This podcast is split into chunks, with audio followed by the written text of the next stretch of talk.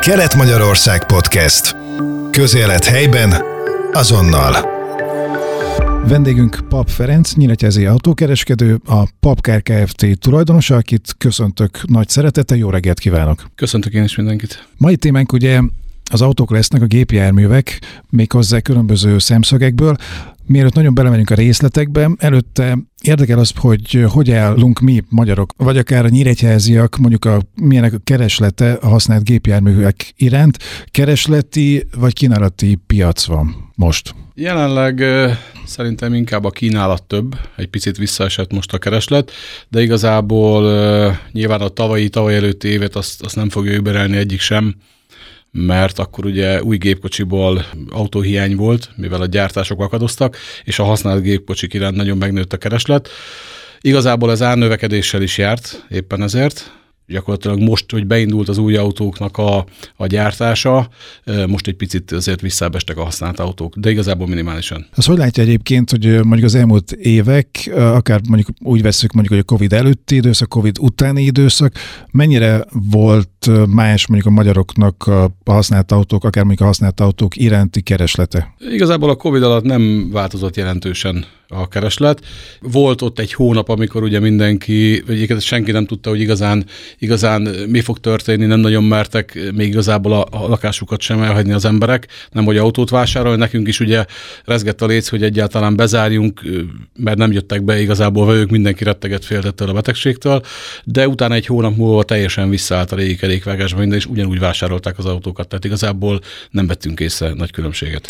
És ugye mondjuk a árakat nézzük, akkor a Covid előtti időszak időszak, vagy a Covid alatti időszak, vagy utáni időszakban, mondjuk a használt autóknak az ára az hogyan változott? Hát tulajdonképpen a Covid utáni időszakban, ahogy mondtam, ugye az új autó pont utána jött be, ugye, hogy akadoztak az új autó gyártása, mert a beszállítók nem tudták az alkatrészeket szállítani ugye az új autó gyártáshoz, illetve legyártani és ezért a használt autóknak fölfelé ment az ára elég drasztikusan. Tehát az új autóknak is, tehát új autókat is, mint egy éves autókat ára fölött lehetett eladni 15-20 százalékkal. Tehát ez is utoljára szerintem az 1980-as években volt a Ladánál, amikor várni kellett rá 5 évet körülbelül. Tehát ez volt a tendencia. Utána ez ugye 2023 nyarára ez lecsengett.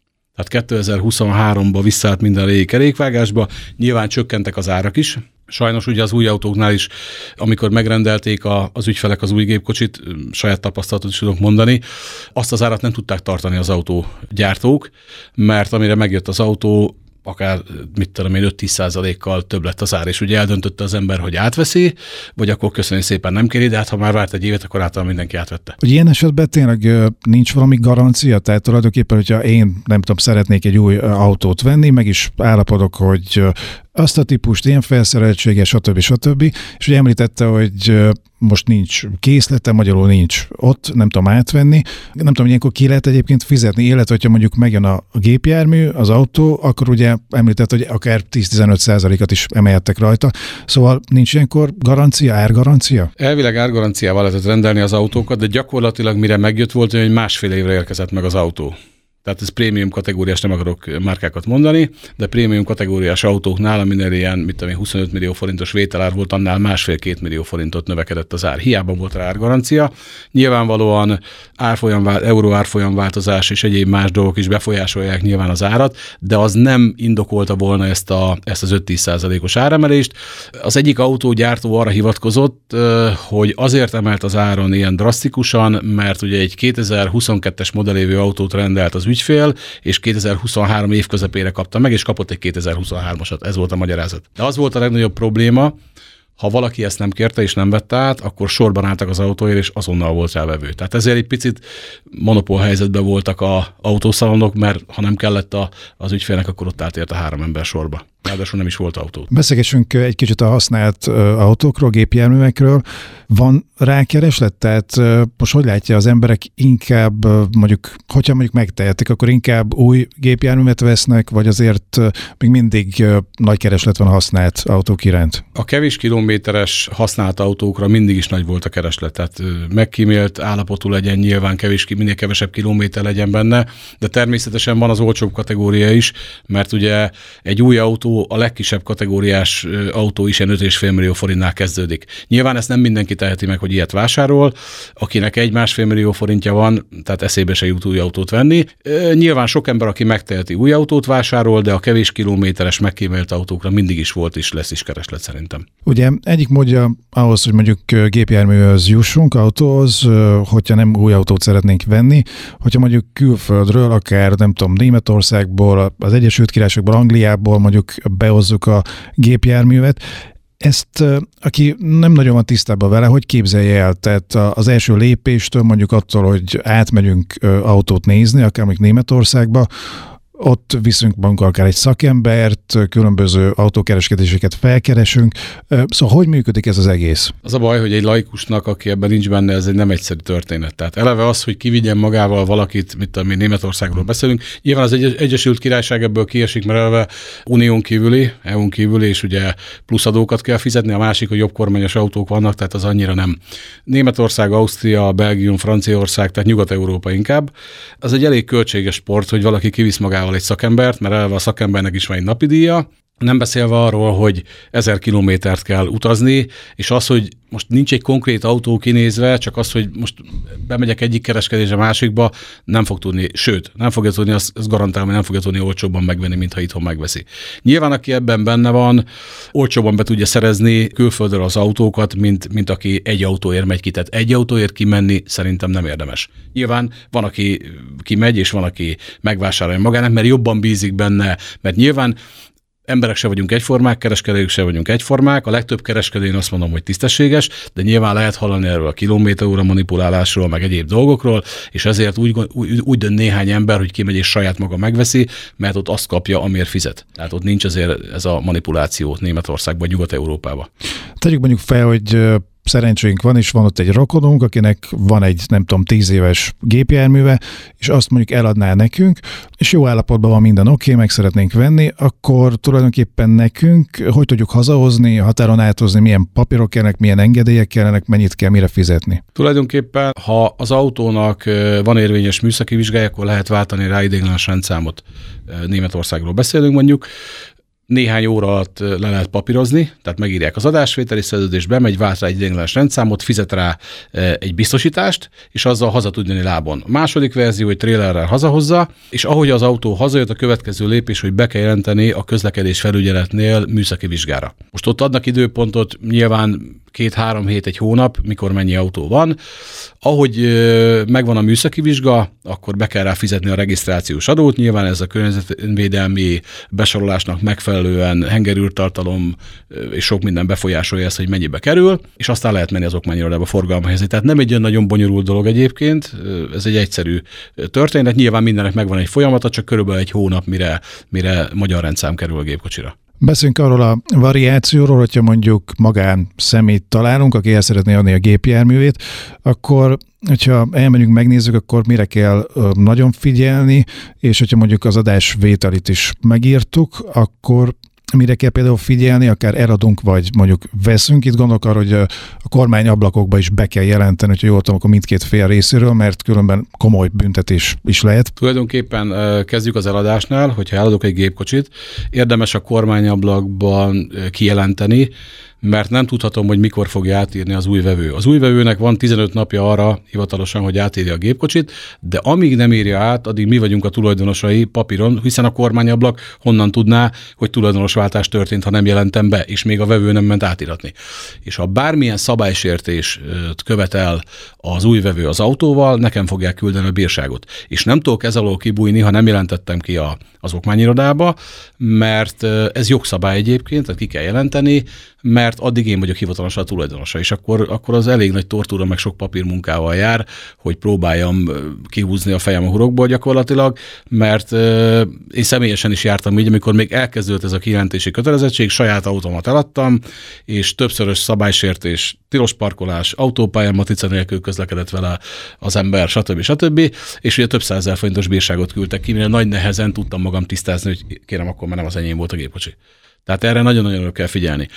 Adásvételnél, amire oda kell figyelni, nyilván helyesen legyenek kitöltve az adatok, megnézni, leellenőrizni az alváz motorszámot, de azt nyilvánvalóan az adásvételi szerződés megkötése után vagy előtt el szokták vinni eredetiség vizsgálatra, és ott nyilván megállapítják, hogy rendben van-e az alvásszám, vagy rendben van a motorszám. Ha minden rendben van, megírják az adásvételét, legyen minden pontosan kitöltve, mindenhol aláírva, tanuk aláírva, stb. stb.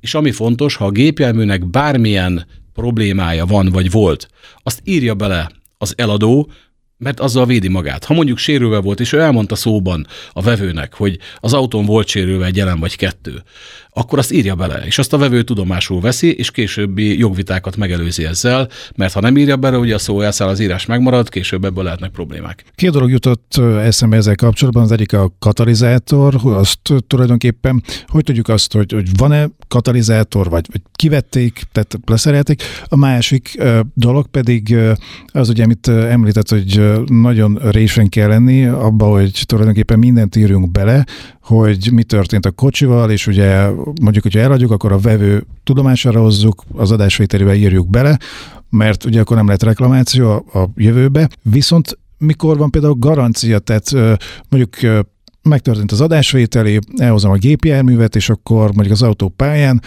kigyullad, tulajdonképpen félre kell állnom, és akkor gyakorlatilag, amit rászántam pénzt, az gyakorlatilag mehet a kukába, mert tehát ilyenkor van, van valami eset. Elég nehéz ügy, mert ha magánszemélytől vesz bárki gépkocsit, arra úgy tudom, hogy tehát garancia azt, tehát a, a garancia fogalmat, hogy tisztázunk, garancia nincs a használt autókra.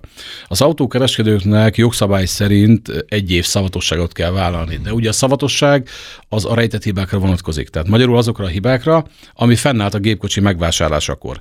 Tehát ha mondjuk világított egy motorkontrolllámpa rajta, vagy éppen bármi olyan hibát vettünk észre, azt nyilván bele kell írni, hogy ezzel a hib- ezekkel a hibákkal vásárolta meg a vevő a gépkocsit, mert ellenkező esetben az a hiba elvileg nem állt fönt. Tehát e, nyilván az is egy nehéz kérdés, hogy, hogy most ha megy haza, és esetleg valami olyan dolog történik vele, a legrosszabb eset, hogy kigyullad, vagy bármilyen ilyen dolog van, az egy nehéz kérdés, mert az, az, az, az, sok mindennek a problémája lehet. Tehát az éppen lehet, hogy még a vásárláskor nem állt fönt, de éppen az egy szivárgás, vagy, vagy bármiből adódhat, tehát azt elég nehéz kiszűrni. Én azt javaslom mindenkinek, és azt szoktam mondani a vevőimnek is, hogy meg a legtöbb kereskedő, hogy vizsgáltassát a gépkocsit, mielőtt megveszi. Tehát mi partnerek vagyunk abba, oda visszük, ahova az ügyfél kéri. Én rendszeresen bele szoktam írni a hirdetés szövegébe is, hogy a gépkocsi bárhol átvizsgálható igény szerint. Tehát nyilván, ha átvizsgáltatja, akkor nekem is megnyugvás, mert egy autókereskedő vagyok, nem autószerelő, én se látok mindent.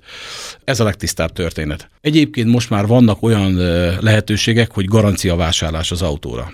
Most például bekapcsolódott ebbe a Totálkár is, vagy van a Defend garancia, tehát számtalan garancia van, ahol igény szerint egytől három évig lehet vásárolni teljes körű garanciát a gépkocsira. Ez nyilván 60 ezer forinttól, akár mit tudom, 250 ezer forintig terjed, de ezeknek az új típusú és, és elég bonyolult, hibrid rendszerű, meg egyéb gépkocsik ez a 250 ezer forintos költség, főleg három évre, az igazából elenyésző, mert bármivel bele kell nyúlni, az akár lehet egy millió forint is, vagy még több is. Tehát igazából megéri, nagyon sokan veszik most már ezt igénybe, tehát nagyon sokan ö, igénybe veszik. Nyilván ezzel leveszik a, a kereskedő vagy a magánszemély válláról is a terhet, mert ugye nem kell akkor szavatosságot vállalni, mert ott van a garancia a gépkocsira. Tehát inkább ne kelljen, ezt mondom, hogy igénybe venni ezt a garanciát, de ott van mögötte egy biztos pont. Az előző kérdésére visszatérve, hogy nincs ott a katalizátor, meg egyebek, nyilván, ha nincs egy autó alatt katalizátor, akkor az, az gyújtja a csekklámpát, az a motorkontrolllámpa akkor világítani fog, és valószínűleg jelzi, ha csak ott is nem ütik ki az izót belőle, vagy nem szedik ki az izót belőle.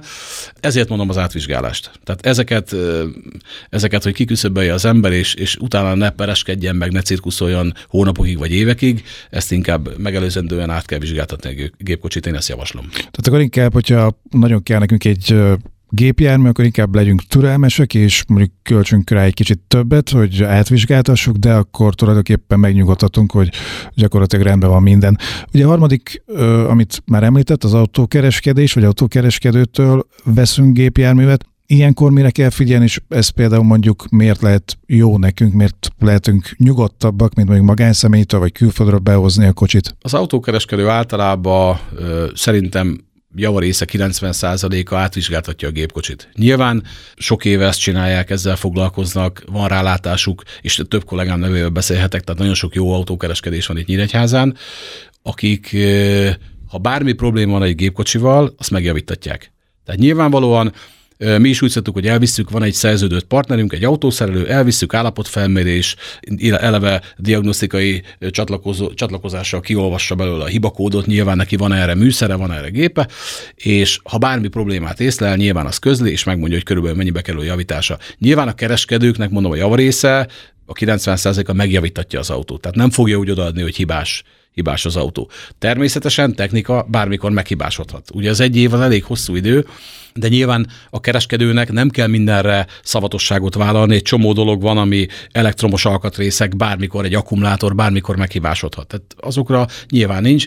Hát nehogy Isten, egy motor megáll akkor baj van, vagy azokban azért, azért több százezer forintos javítást igényel, vagy több százezer forintos költséget igényel a javítás, az, az, az, az nem, nem egy kellemes dolog. Pontosan ezért jó az, hogy a garanciát, ha megkötik rá az ügyfelek. Nehéz eset egy picit, az autókereskedők élete is a szavatosság miatt, de, de, de nyilván ezt ki lehet küszöbölni. És egyébként mi a tapasztalata a szavatossággal kapcsolatban, hogy az elmúlt, nem tudom, hogyha csak öt évet nézzük, akkor mennyire fordulnak elő ilyen esetek? Hála Istennek mi azt a kategóriát áruljuk, ahol kevésbé, mert igyekszünk minél kevesebb kilométeres, meg minél fiatalabb autókat venni. Tehát nekem szerintem ilyen tíz év fölötti autóm nem is nagyon van. Tehát azok a kereskedők vannak bajba inkább, akik árulják a mit tudom én 20 éves vagy annál idősebb autókat is. Nyilván ez a pár százezer forinttól egy millió forintig kategória, azért abban nem nagyon vannak hibátlanok vagy nagyon kevés az, ami, aminek nincsen hibája. És ott például, bocsánat, csak annyi, hogy nincs egy olyan szabály, vagy valami, hogy mondjuk már 25 év feletti autóra nem adható garancia pont emiatt? Ö, garanciát nem, tehát ott a szavatosság, szavatosság. Az a baj, hogy a fogyasztóvédelmi törvény nem teszi lehetővé kereskedőknek, hogy a vevőket ö, le tudják mondatni a szavatossági jogukról. Tehát ez az, a, a szabályellenes. Tehát nyilván nem írhatja oda. Más kérdés, hogyha a vevő úgy veszi meg, hogy, hogy beleírkál mindent az adásvételi szerződésbe, az eladó, hogy ez a hibája, ez a hibája, ez a hibája, és ő ezt tudomásul veszi. Pontosan ezért mondtam, hogy ezeket bele kell írni. Ha nincs beleírva, akkor nem lett a vevő tudomására hozva. Hiába el van neki mondva szóban, azt le kell írni, tehát írásban is történjen meg. És a legnagyobb probléma, hogy sajnos néhány vevő, tehát tisztelt a kivételnek, mert a legtöbb vevő megérti és normális, és nem fog visszarohangálni egy elkopott fékbetét miatt, de van olyan vevő, akit különböző szerelők, meg különböző fórumokon annyira kioktatnak, hogy mindenért vissza kell menni. Mondom ezt, hogy mit tudom én, elkopik egy fékbetét, pedig ő csak 3000 kilométert ment vele. Tehát természetesen ezekre nem vonatkozik a szavatosság. Nyilván, ha nehogy Isten megáll egy motor benne, vagy ilyesmi, akkor mondom, hát ugye akkor, akkor gond gondban van a kereskedő, mert azt neki kell bizonyítani, hogy az akkor jó volt, és ugye az, az mondom, az elég költséges annak a javítása. Tehát nehéz ügy, főleg az öreg régi autóknál, de én azt mondom, hogy a reálisan, ha, ha reálisan nézi egy vevő a gépkocsit, akkor 500 ezer forintért 25 éves gépkocsi vásárlásán ne legyenek illúziói szerintem senkinek. Igen, tehát aki gyakorlatilag mondjuk autót vásárol, az nagyjából azért legyen tisztában vele, hogy mondjuk egy 25 éves bármilyen típusú gépjárműnél azért már előjöhetnek hibák, meg valószínűleg egyre több is fog az idők során. Mi a tapasztalat egyébként az elmúlt megint csak öt évet mondjuk nézve, hogy mit keresnek a legtöbben. Gondolok itt arra, hogy volt, amikor mondjuk a dízel autókat keresték, volt, amikor mondjuk a benzines kisebb autókat jó fogyasztással, most nem tudom, inkább az elektromos, vagy mindenféle fajtát. Igazából az elmúlt inkább tíz éve mennék vissza. Körülbelül egy tíz évvel ezelőtt a dízelautókat vásárolta mindenki a kedvező fogyasztása miatt, a dinamikája miatt, tehát inkább a dízel. Viszont később ugye rájöttek, ha városban használnak egy dízelautót, ugye annak nem nagyon használ a városi forgalom, elkormozódik, részecskeszűrő telerakódik, elég sok probléma lehet vele. Nyilván a dízelautó az elsősorban hosszabb utakra van kitalálva, tehát nem városi használatra. Aztán utána csak a benzines autó ment, egy, mit tudom én, 5-6 éve mindenki benzines autót keresett, mert az problémamentesebb volt. Aztán, hogy jött, azt hiszem 2022. augusztusában az üzemanyagválság, amikor ugye le volt limitálva, hogy csak ennyit tankolhatunk, kannába sem lehet tankolni, ugye tartott tőle mindenki, hogy nem lesz egyáltalán üzemanyag, akkor jött az elektromos autó. Minden elektromos autót fölvásároltak, és gyakorlatilag, hát szép lassan az emberek rájöttek most idővel, hogy az elektromos autó az által második, harmadik autónak jó. Tehát ugye kevés hatótávolsága van, viszonylag drága, mert helye közel szerintem ilyen, én úgy emlékszem, hogy ilyen 8,5-9 millió forint egy 500-as Fiat, ami szinte a legolcsóbb elektromos autó, de bármilyen elektromos autó már 10 millió forint fölött van. Tehát eleve nyilván, ha van napeleme valakinek, van alternatív energia, energiaforrás, akkor olcsón tudja üzemeltetni de a hivatalos töltőállomásokon tankol, akkor annyira nem. És a másik probléma ugye a hatótávolság az elektromos autókkal, az elektromos autó problémája, amire ugye sok ember rájött a téli üzemmódban, ugye, hogyha fűteni kell, ha esetleg autópályán használja, és mit tudom, nem 90 km per órával megy vele, ahol, haté, ahol leghatékonyabb, hanem mit tudom én 130-al, ahogy lehet venni, akkor a hatótávolságot, mit tudom én, 30-40, hatótávolsága 30-40 százalékkal csökken. És ugye rengeteg olyan ismerősöm volt, aki megvette a, mit tudom én, 300 kilométeres hatótávolságú autót, és nem ért fel Budapestre vele, az út három mérdénél megakadt, mert, mert elfogyott a, az energia akkumulátorból. Tehát igazából szerintem a, az elektromos autónak még, hogy oda fejlődjön, hogy hosszabb távon lehessen használni, még kell egy jó néhány év. Tehát még fejlődnie kell. És ugye vannak ezek a hibrid autók is, amit már részben említett nem sokkal ezelőtt. Azokról mi a vélemény? Azt keresik, vagy az kapcsolatban mi a tapasztalata mondjuk a, a vevőknek, vagy, a, vagy aki használta már? Szeretik a hibrid autókat. A hibrid autóknál mondjuk a leges-leges legjobb a plug-in hibrid, ami egy tölthető hibrid. Az azt jelenti, hogy körülbelül egy átlag középkategóriás autó egy töltéssel tud menni 40-45 kilométert. Azzal a napi rutin megcsinálja a tulajdonosa. Egyébként ott van benne még mellé egy, mit tudom én, egyhatos, nem tudom, hogy mondhatok-e típust, vagy, vagy inkább nem mondjunk. Van benne egy egyhat benzines motor, ami egy 105 lóerős, tehát azzal bárhova elmehet, gyakorlatilag a, a Németországig kimehet vele gond nélkül, de ugye ott van egy elektromos, ami tölthető elektromos motor, amivel a napi rutinját meg tudja csinálni, és akár egy-két literes átlag, ha sokat használja a városba, akkor egy két literes átlagfogyasztással tudja használni. Az igazi hibridek, ott a, a Toyota jár élen az igazi hibrid autógyártásban, azok is ilyen városi forgalomban 4-5 litert fogyasztanak, népszerűek, szeretik őket, és tartósak egyébként, tehát megbízhatóak, de szerintem picit éppen ezért túl vannak árazva. Tehát az árát igazából nehezen hozza vissza. Vagy azt mondom, hogy, hogy majdnem, hogy soha nem hozza vissza.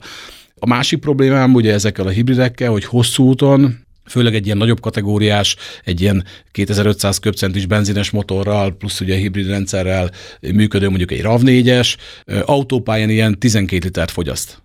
Tehát nem oda van kitalálva. Ez városi forgalomra van kitalálva, ott csodálatosan fogyaszt, meg, meg mondom tényleg megbízható, meg tartós, meg minden, de azért annak is vannak hátulütői hátrányai. Hogyha már mondjuk az eladásokat nézzük, akkor az ön tapasztalatai alapján, ugye beszéltünk a különböző félfajta autókról, a dízeles, benzines, hibrid, illetve az elektromos, Hogyha mondjuk azt nézzük, hogy kik gyártották az autókat, ugye régebben talán jóval népszerűbbek voltak mondjuk az európai gyártók gépjárművei, mondjuk a német, francia, spanyol mondjuk.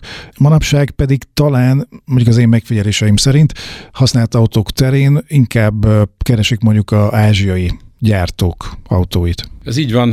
Az ázsiai gyártók, a Kia Hyundai például, az iszonyatosan följött tehát ö, olyan minőségű autókat ö, gyártanak, nyilván nem véletlenül vállalják be mondjuk a Hyundai az 5 év, aki a 7 év garanciát, tehát nem véletlenül, mert ezek az autók tényleg megbízhatóak, tényleg jól meg vannak csinálva. Nyilván lehet ott vannak a japánok, egy Honda Toyota az mindig prémium volt, és mindig olyan minőséget gyártott, és mai napig olyan minőséget gyárt, ami, ami szerintem, szerintem nagyon jó, de az első ötben igazából szerintem ázsiai és, és japán autógyártók vannak. Tehát sajnos az európaiak kiszorultak most. Hát igazából nem tudom, hogy a minőség miért romlott ennyire meg, mert ugye a németek olyan autókat gyártottak a 2000-es évekig, ami szenzációs volt, akár egy dízelautó, akár a benzinesekről beszélünk, most fordult a kocka. Tehát az ázsiaiak meg a, a japánok, a japánok mindig tudtak autót gyártani, de most megtanultak már az ázsiaiak is. Hallottam egyébként olyan dolgot is, hogy inkább mondjuk azért szeretnek a szerelés szempontjából. Tehát hallottam olyat is, hogy mondjuk egy akár német gyártó gépkocsiába, hogyha valamit mondjuk cserélni kell, akkor le kell bontani rengeteg mindent, még hozzáfér az ember, Ez mondjuk az ázsiai gyártók által készített autóknál pedig sokkal könnyebb. Igen, tehát áttekinthetőbb, egyszerűbben van sok minden megoldva. Nyilván az európai autógyárak rámentek már arra szerintem, hogy bármilyen kis hibával, akár egy izzócserével is be kell vinni márka szervizbe az autót, vagy szervizbe, mert le kell venni a lökhárítót, mert mondjuk anélkül nem lehet hozzáférni, ki kell venni a lámpát, le kell venni a lökhárítót hozzá, anélkül egy izzót sem lehet cserélni. Nyilván 11 nehány évvel ezelőtt pontosan ezért szüntették meg, nem kell az autókban most már izzókészlet, mert ugye nem tudják senki kicserélni. Tehát annyira bonyolult. Nyilván több alkatrész is bonyolult kicserélni benne.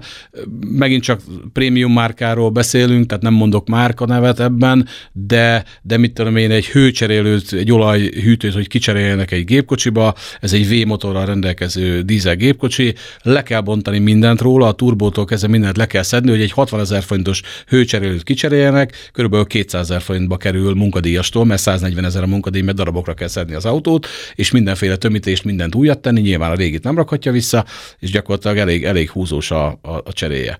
Vagy csak egy egyszerű, szintén egy prémium márkánál egy vízcső folyt, és olyan rossz helyen, hogy ki kell venni a motort. Tehát ott is fél millió forintot fizettünk, ez saját tapasztalat, mert ezt én cseréltettem ki, és ez egy gyakorlatilag pont a garancia lejárt egy, egy autóról, és, és úgy kellett kicserélnem, és, és fél millió forintba került egy 20 ezer forintos vízcsőcsere. Nem lehet hozzáférni. Ha már ilyen nagy összeget említett, akkor az is eszembe jutott közbe, hogy érdekes, hogy Amerikában nagyon népszerűek az automata váltós kocsik. Ide az azért inkább a manuális váltósokat szeretik szerintem jobban. Ebbe volt valami fordulat, vagy, vagy várható valami fordulat, vagy, vagy miért van ez így, hogy, hogy Amerikában inkább az népszerűbb, itt meg az kevésbé? Az igazság, hogy Amerikában azért ott kezdődtek az autók, hogy minimum 6 hengeres volt, de inkább 8 hengeres, tehát azokhoz már, már azért kellett a, az automata váltó, sőt, ott ugye extraként manuális váltóval extraként lehetett rendelni a gépkocsit, ott fizetni kellett, hogy manuális váltóval legyen legyártva.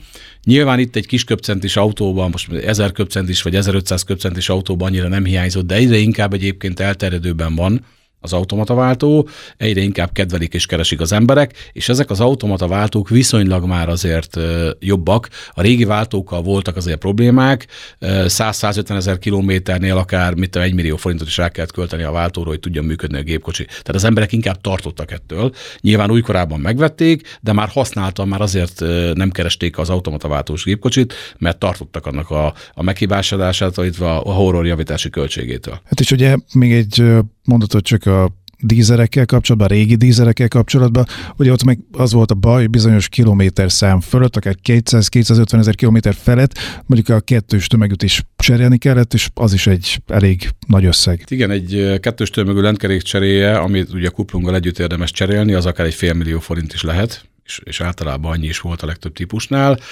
Hmm, a régi autóknál nagyon sok kilométernél jött elő. A mostani autóknál már akár 150 ezer kilométer is ki kell cserélni. Ezt tapasztalatban mondjuk, tehát nem egyet, nem kettőt cseréltünk mi is. Sőt, még kevesebbnél is. A beszélgetés végén én pedig arra lennék kíváncsi, hogy ön mondjuk hogyan látja a akár az új, vagy akár a használt autó piacot, mondjuk a következő öt évet, hogyha öt évet nézünk, mikre lehet számítani? Igazából, ha az öt évet nézzük, akkor még ugye mindig a belső égésű motorok fognak dominálni, a belső égésű motor, motoros autóknak az eladása fog dominálni. Főként inkább a benzines autókat viszik egyébként, de azért vásár, cégek vásárolnak dízeleket is, mert a dízel azért gazdaságosabb. Nem tudom, mi lesz az elektromos autóval, hová fejlődik. Nyilván ott az akkumulátor gyártás az mindig fejlődik, ugye a litium-iont fölváltja különböző új technológiás akkumulátor, ami még fejlesztés alatt van. Nyilván, ha nagyobb lesz a hatótávolság, akkor, akkor nagyobb lesz a kereslet az elektromos autókra is, de szerintem az elkövetkezendő öt évben inkább a benzines autók értékesítése fog dominálni, de mindenképpen a belső égésű motor, motor szerelt gépkocsiké. Kedves hallgatóink, elmúlt közel fél órában vendégünk volt Pap Ferenc Nyíregyházi autókereskedő, a Papkár Kft-nek a tulajdonosa, akinek köszönöm szépen, hogy befáradt hozzánk, és mindezt megosztotta velünk. Köszönöm. Kelet-Magyarország Podcast. Közélet helyben, azonnal.